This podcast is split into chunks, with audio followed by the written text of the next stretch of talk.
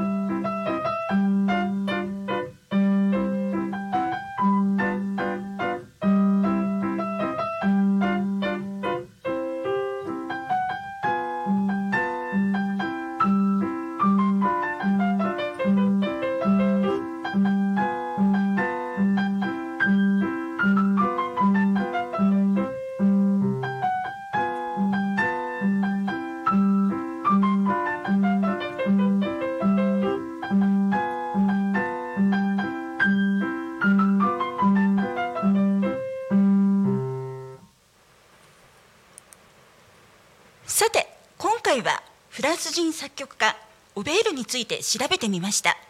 この頃はオベールの名はあまり知られていませんがパリ高等音楽院の院長を務めパリオペラ座ではワーグナーと人気を二分すると言われるほどでした。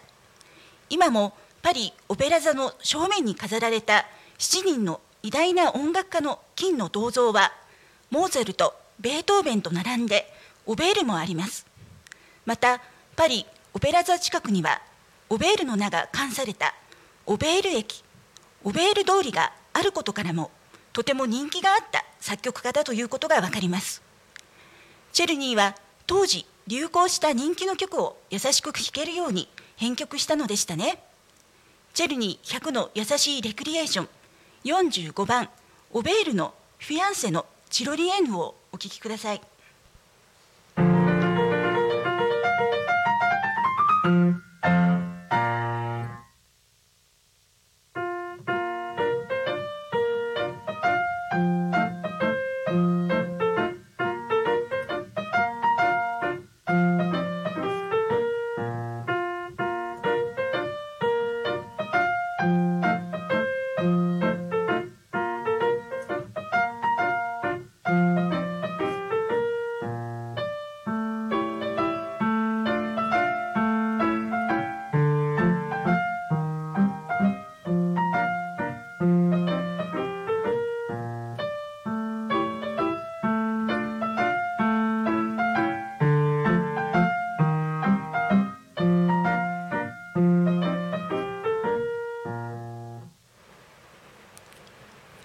この「フィアンセ」というオペラは調べてみたのですがよく分かりませんでした。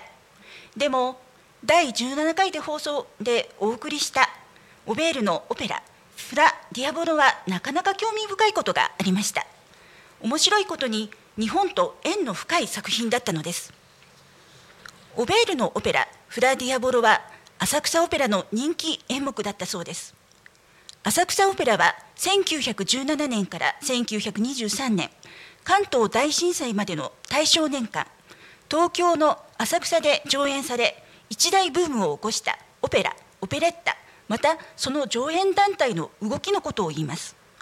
第一次世界大戦の公共背景に日本国内におけるオペラ及び西洋音楽の大衆化に大きな役割を果たしました。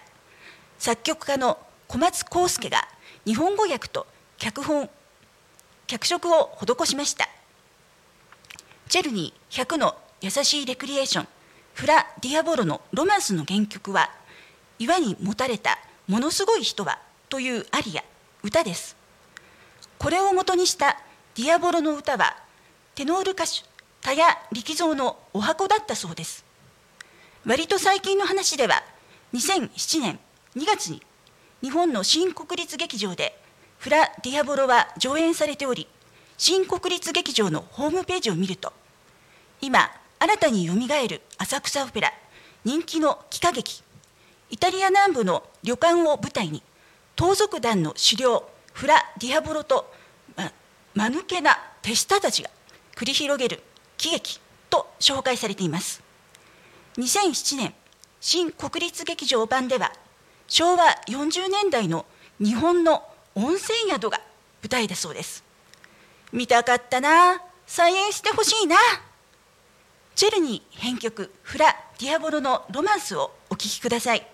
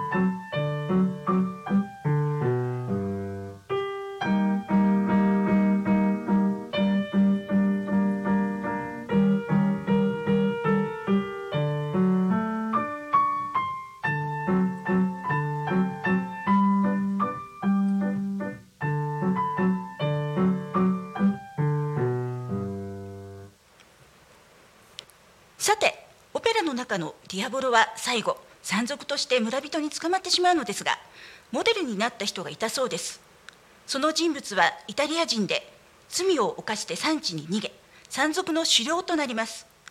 1796年ナポレオン・ボナバルト率いるフランス革命軍のナポリ王国侵入に際しフランス軍と戦う条件で罪を許されゲリラ戦でフランス軍を悩ましました。1806年再度のフランス軍侵攻に対してナポリ王国の将校として戦闘に参加懸賞金をかけられ敵に捕まってしまいます。それでは今日もお聴きいただきありがとうございました。